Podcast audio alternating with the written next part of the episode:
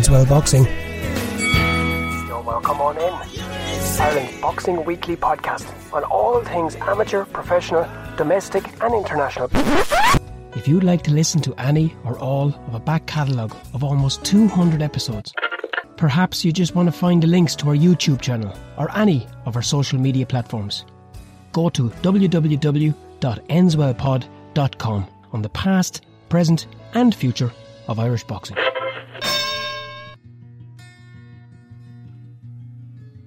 Welcome on in. It's been a minute, hasn't it? Cards on the table. Being brutally honest, yeah, it's it's taken a little time to get my mojo back.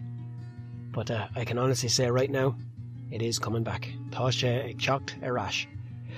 Without going into all of that, I want to just remind you that it is, and always will be, a privilege and a pleasure to be in your ears for this episode and every and any other episode I've ever recorded. For this brief one is one I've done way back on April 9th and was born out of a, a real frustration and no little annoyance. About seven weeks on from the Josh Taylor and Jack Catterall fight, where and when it seemed at that time that every sports observer, every fan and stroke pundit, whatever you want to call them, the general dogs on the street, were telling everyone that they cared so much that they would not rest, never rest until justice, as they saw it, would be served. The reason I didn't put that episode out at that time, an even greater boxing scandal was about to break only a few days later. And that, of course, was the MTK and OCG stuff that went all around that. And I decided just to take a little bit of a step back. And when you take a step back and take your foot off that pedal, sometimes I didn't realise at the time, sometimes it's just uh, not as easy to put your foot back on the pedal again. But as I said, we're on the way back there now. And before you listen to this episode, I would like to say that everything beyond this little brief monologue is as it was recorded back in April. The only edit, as I said, is to introduce it here today from July 2nd. So have a listen, see what you think. And I think it's very interesting and uh, maybe maybe I feel a little bit good about myself thinking that the news that's broken the last few days in pertaining to that fight might just be as I thought and hoped and wished for back in April. I thank you again for your patience. I hope that my absence over the airwaves hasn't caused you to lose interest. Uh, bear with me over the next couple. There's one real big informative episode coming out, which is going to kickstart, shall we say, the uh, part two of this podcast journey. We're now six weeks on from Jack Catterall versus Josh Taylor. What's changed? A little bit of a different style episode, this. Just a short one as well, if we can. And I know I've said that before. And what brings this change, you ask? Well, I was writing, preparing for a series I'm doing right now. I happened to read a tweet from a fellow who I have been listening to and learning a lot from over the last few weeks. And big shout out to Terry. Speaks quite a lot about the boxing scene in the UK, about the club scene, which I've always been interested in, and something he's speaking a lot of is his mentor and old school trainers. And the topic itself? We're six weeks on from Taylor Catterall. What's changed? Six weeks to this very day, the Hydro in Scotland. The highlight of the boxing year for the unified and undisputed titles at 140. Two Brits in front of the eyes of the whole world, not just the boxing world, not just the sporting world, but the world at large. And they, if there was a sabotage planned or plotted, or if there was some plan put in place to make this blow up and fall on its face, it couldn't have been done any better than it was. It really was an absolute catastrophe, for want of a better word. And apologies for the colourful language, but it boils my piss, and I promise that's the last one I'll use. It does, it really does. When you think about how everything has played out since. And, and I'm going to just take a few minutes just to look at the before and after. In my opinion, it was the highlight of the boxing year. And until we have Fury Whyte and until we see how that plays out, we we won't see an opportunity like it to surpass it again. Now, hopefully that fight will, for all the right reasons, make the headlines and for all the right reasons make the front and back pages. But taking a look at the promotion and the build up to this fight with Taylor and Catterall, some of the stuff that we found out after the fight was almost as alarming as what transpired during the fight itself. We find out that ticket allocations were, were sideways. We find out that the tickets themselves, undisputed unified title fight, didn't even have the two protagonists' names on the tickets. How can that be? How can that be? We find out that the same man, and, and I'm not going into all of that side of things because let's face it, if if it's true and if there is one person advising these two guys, despite what all the fighters say together, despite what Jack himself said afterwards, despite what we hear trotted out almost verbatim every time something comes up about this subject, this person, these people, if you were anyway independently thinking, you would think to yourself, hmm, I wonder is this prepared? I wonder is this uh, pretty prepared? I'm only saying what the vast majority of boxing fans have said since. If you are a boxing advisor, manager, mentor, you're advising two guys involved in one fight, after all this blows up, surely at some point you've got to stop and ask yourself a question. Did I do my job? Did I do the best for both fighters? And I genuinely have found myself wondering often and aloud, has there been that penny drop moment where you think to yourself, maybe I didn't cross those T's, maybe I didn't dot those I's, maybe, just maybe I didn't do great by one of the fellas here?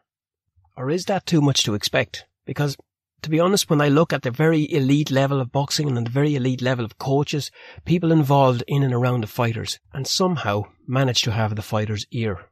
Because from all the coaches I've spoken to, from all the genuine ones who are, who's, who aren't skipping stages, who are putting things in place step by step, fight by fight, and if they do make a bit of a miscalculation, if there are mistakes made, if camps don't go well, they're noting it. They're documenting it. They're absolutely looking in the mirror after every fight, after every session and asking themselves the question, could I have done better? How can I do better?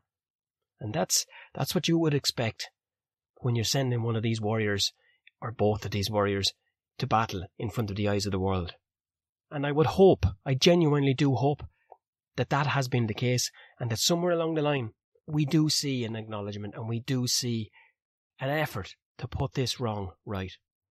And you can follow that thought, that trend, that theory further down the line. Both coaches, I'm sure, will look at themselves as, as they do, as they do by, by nature of, of their business. In turn, it'll come to the fighters and they, above all else, are the ones who look, look themselves in the eye. They know when they put their heads on the pillow at night, they know the truth. And one of the two knows the absolute truth. And that I hope as well will feed into the eventual outcome of this. And, and I'll tell you what my hopes for the eventual outcome are. Eventually, you'll probably tell me I'm crazy, but we'll see. Looking back again at the promotion, the before and the after, I think it's fair to say every advantage and every possible advantage, minute percent, in the build up and the preparation and the planning and the overall production was in was in favour of, of Josh Taylor. Now, again, you might argue and you might say to yourself, well, he was the champion. He was the, the unified, undisputed champ. So he's got to get all that advantage. It was on his promoter's card. It was in his home ground. Yes, I understand a lot of that. But to not have a man's name on a card, to man, to not have that man's face on a poster or on a ticket, to have his name even on a ticket. I mean, where are we going? And why? Why is the big one there? It can't be right. It just, it's not right. And as I've spoken with Carl Greaves in the past, when his fighter David Avanesyan f- fought on Sky Sports cards and fought at different cards, and there's um there's almost a combined, a united ignorance around fighters who aren't house fighters. So the preparation going into Jack Catterall versus Josh Taylor Many people slept, too many people, too many people who were paid to give their opinion on television slept on Jack Catterall. People who I look up to, people, modern, relevant pundits who I look up to, one of whom is Carl Frampton, warned everybody. He warned people. Jack Catterall is dangerous. He is the best fighter. His preparation, the camps that he'd been part of with Canelo, with Floyd Mayweather, with all that experience. And as I said in a previous episode, the biggest mistake people made in the build up to this fight, and I include myself in this, was probably assuming that because Jack has never boxed at that level, because he had never been given that opportunity, we all assumed he couldn't.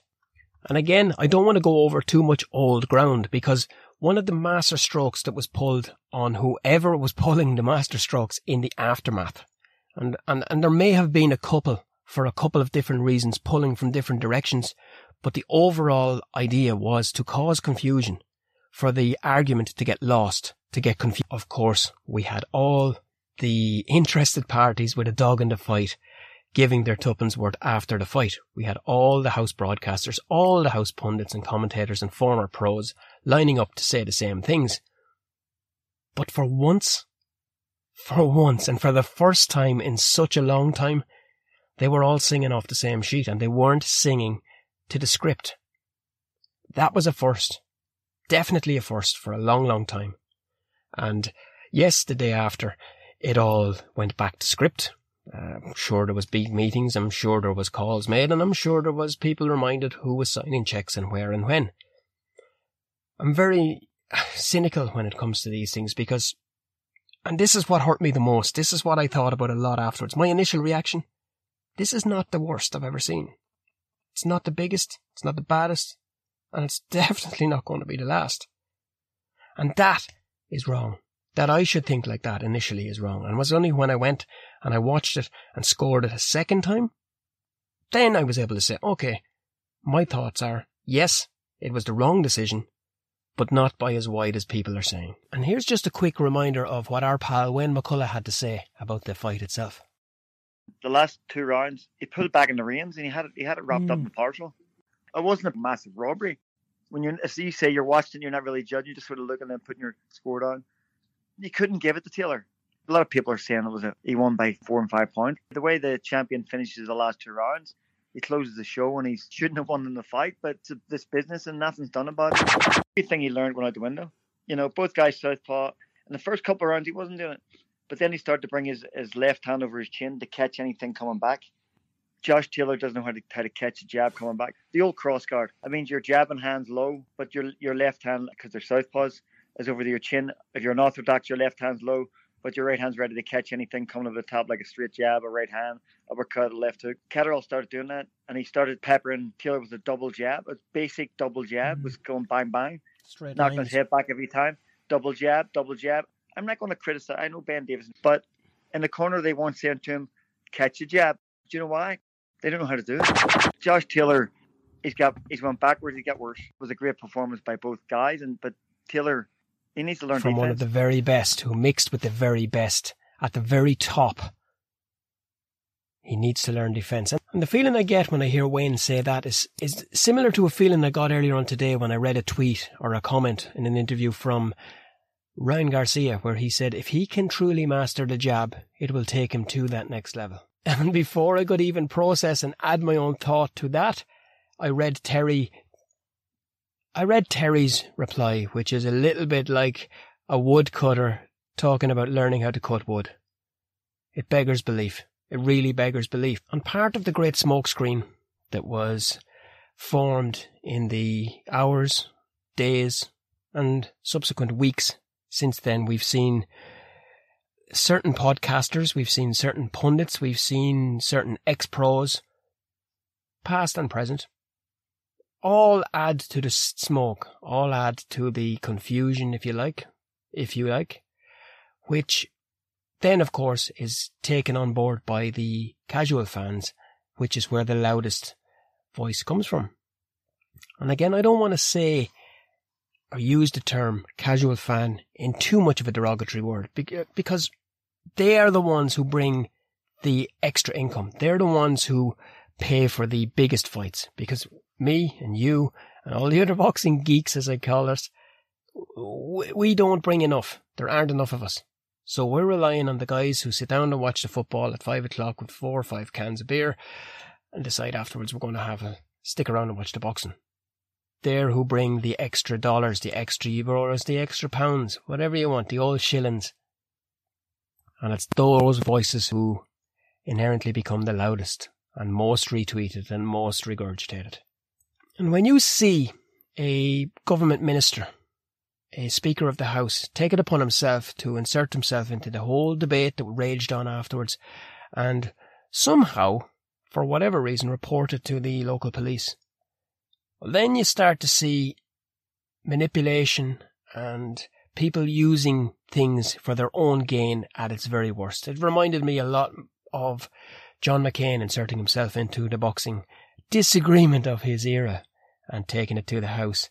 But again, when politicians tend to get involved, very little happens and nothing has happened. And again, I asked a question and I'm going to keep asking it.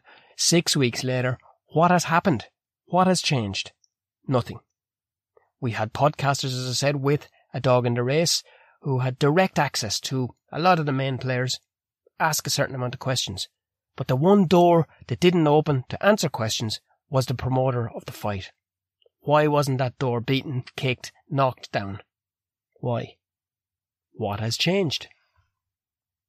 Why go to the hassle of inadvertently getting a comment from an individual who is in the Middle East who reportedly had so much to say? Why? When you won't go to the people who organised, who promoted, and who share a large part of the responsibility in the lopsided promotion of the event. Why not?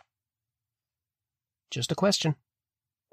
And then, as I said, you've got a lot of coaches, you've got a lot of pundits, and you've got a lot of social media, which again, Wayne pointed out, the biggest difference in this modern era is social media. Promoters will make a decision on a fighter. A lot of the time, it can be swayed going on the amount of support he's got on Instagram or Twitter and how vociferous he is and the efficacy of his following. Now, as all this unfolded and as the furore grew louder and louder and the outcome became less and less likely to change, Two events stuck in my mind above all else in boxing in recent times. One was my good friend Dennis Hogan's robbery, and I, that was a daylight robbery down in Mexico at the hands of Jaime Munguia. And the other, of course, was the great dividing argument of George Groves and Carl Froch. Now, as all that played out, I was a huge Carl Froch fan, not because of his technical ability or his style or anything else, but probably lack of all of that, and because of his just balls to the wall willing to throw down and do whatever it took to, to win style. But I gotta say, in the time since and during, George Groves won me over. He won me over. Now, the outcome and the eventual outcome was absolutely undebatable, undeniable, and it was final. The way Groves was finished and the way Froch absolutely clinically put that away. But here's what he had to say about that fight and how he went about and how he would recommend and advise Jack Catterall. So I watched it retrospect, knowing that there's a controversial decision at the end. But again, I like to be un, you know, unbiased. I don't really want to have anyone else sway my judgment. And then once you know it's controversial, you're sitting down there with a pen and paper and you're scoring it round by round. Now that makes a big difference to the casual boxing fan, myself included. When when you do it round by round, sometimes you come out with a fight that's a little bit tighter than what appears on paper. And it was a scrappy fight. There was a lot of rounds where you know there was there was some foul play. It's them early rounds which are kind of key. You assume before the fight starts that Taylor's the favourite. Taylor's gonna, you know, be, be bossing this fight. But Catterall is doing really well, and he's picking up these rounds. But some of them are kind of tight at the start. So the first four rounds, I think I gave Taylor the second. He then built into the fight in the middle rounds and seemed to really find his feet. You know, it, it, it looked like he'd sort of buzzed Taylor in the first 20 seconds, or he'd caught him off balance, and Taylor couldn't really get past that. Couldn't get into his rhythm, couldn't get going. The clash of styles where it was Southpaw v Southpaw, Catterall dealt with much better. He seemed much better prepared technically with a game plan. But I think, is it the eighth round when um, Catterall puts puts a great combination together, and it's a cuffing shot, and down goes Taylor. And now all of a sudden, your ears are pricked up, and you're like, "Well, these guys, he's picking up these rounds here, and he's doing really well." But he's just put him over. Like he he could be on the verge of a stoppage here. The point comes off for for Catterall, but at this point, you're thinking, "Well, it's by the by," and then with a round to go. Taylor Taylor hits him after the bell, and he has a round or uh, he gets a point taken off. So he's sort of even the score there. In your mind, you're thinking Catterall can't lose this fight now. By the end, the last two rounds are kind of subjective, difficult to score. If you gave the last two to Taylor just because you thought he might have nicked him, I'll come out at seven five for Catterall. if you gave Catterall even one of the last rounds, then it's eight four with a with an extra two to one point advantage. He's a clear winner. I've got a little bit of experience here when there's a fight that that, that sort of don't quite pan out as as everyone who, who everyone in the arena or everyone at home watching sort of feels it should have. And when, when I boxed Carl Froch and there was a controversial stoppage, the scorecards were controversial. I don't have them to hand, but one judge had had me only around the head, just so with the knockdown, that's a 50-50 fight and stuff like this. And you know, the board the, the board sort of shrugged their shoulders and said, "Well, what do you what can we do? A result's a result. It's it's buy to buy. Let's put it. Let's forget about it." And I can't really see them doing anything different now uh, for Jack Catterall. My advice to him would be don't let this uh, go to bed. Keep kicking and screaming. Uh, put, push for it. Put some public pressure on on Taylor to get yourself a rematch. And people will say, "Oh well, you know, you're getting a rematch." Get, or, or Taylor goes up and vacates. That's great because you know you'll get you'll be first in line for one of them belts. I haven't run a marathon, mate. Imagine finishing that marathon and then as you cross that line, the the guy says. Do you know what? I forgot to time it. We're not going to count that one. And when I tell you I was not a George Groves fan at the time, I mean it. I mean it. And I'll be honest with you, the way it all played out afterwards and his treatment and the way he speaks of my good pal Paddy Fitzpatrick, I don't like that either. But I do commend him and I do support and love how he went about his business and how he just refused to go away and stayed in the faces of all those who tried to deny him his right. Ultimately, he got the opportunity and ultimately he just wasn't good enough on that night against that fighter. No crime in that. I'm going to wrap this up really quickly. The talk in the build up to the fight was all about from Taylor's side how he could do his full career at 140, how the weight was easy, how he's had a great camp, the home crowd is excited. Everything. Everything.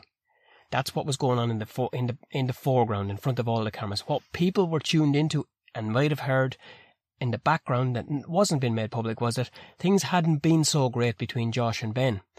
These things happen sometimes. Sometimes fighters will zig when they should zag and they'll get called up, and sometimes camps just don't go away the way they want.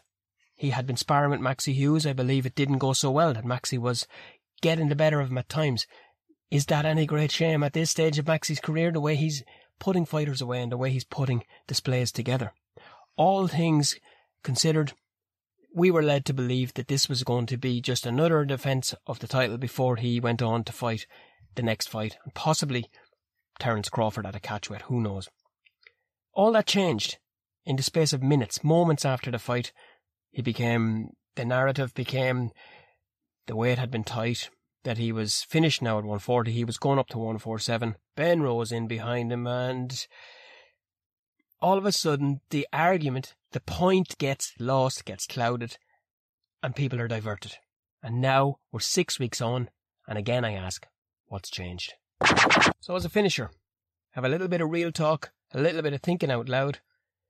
If Josh Taylor is to go to 147, he loses all the advantages. He loses all the size, strength, power, agility, everything that he carries into 140 because he is a huge 140 fighter.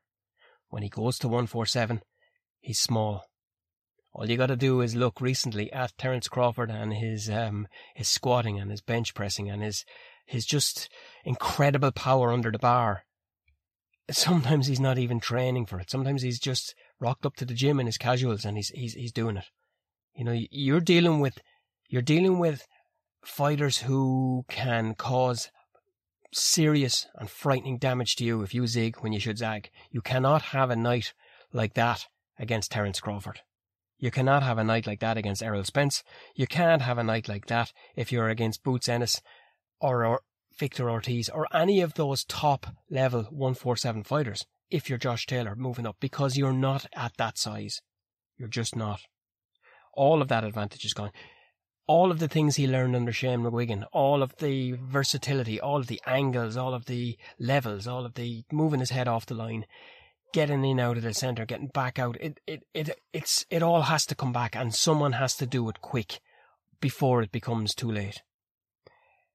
Is there a reason? Is there any one reason? Is there any one protagonist? Is there any one person who contrived, who acted in the background to bring these set of outcomes? I don't think so. I don't think so. I think there's a big case of favoritism. I think there's a big case of ineptitude. I think there's a big case of judging and refereeing not fit for purpose. The referee again on the night, absolutely terrible. Terrible. Didn't know when to get involved, didn't know when to stay out. Seen it all so many times before. And the subsequent suspension of Ian John Lewis. Is that enough? Is it fair? Is he the token lamb thrown to the wolves just to keep the crowd back to make it all look like we've acted, is it enough? When you consider how AAA star referees and judges are trained, they are trained in a very similar to the old apprenticeship style where you spend your time travelling around with these guys, and if you can't match what they match, well, then you're not ready. Crazy, crazy. Again, what has to happen? What has to change? I don't know. But I can say that my hope here is, and I and I said this around the time of the Groves and Froch fight. True champions, true, genuine, bona fide champions, these things don't sit well with them.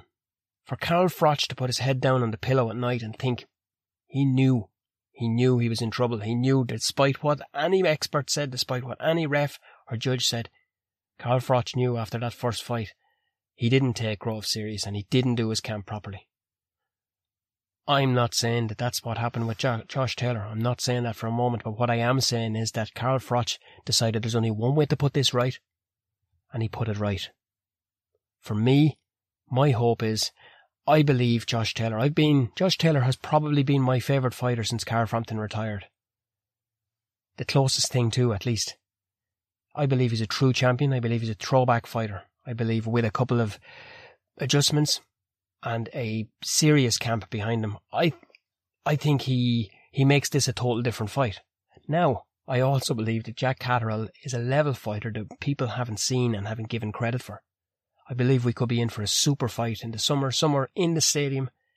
And I truly believe that a real champion, a genuine bona fide throwback fighter champion like Josh Taylor, will give that opportunity. Tell me, am I mad? Tell me, am I not? But until then, what's changed? And I want to play special homage and pay special respect to a boxing man who I've watched and learned from so much in my short time doing this.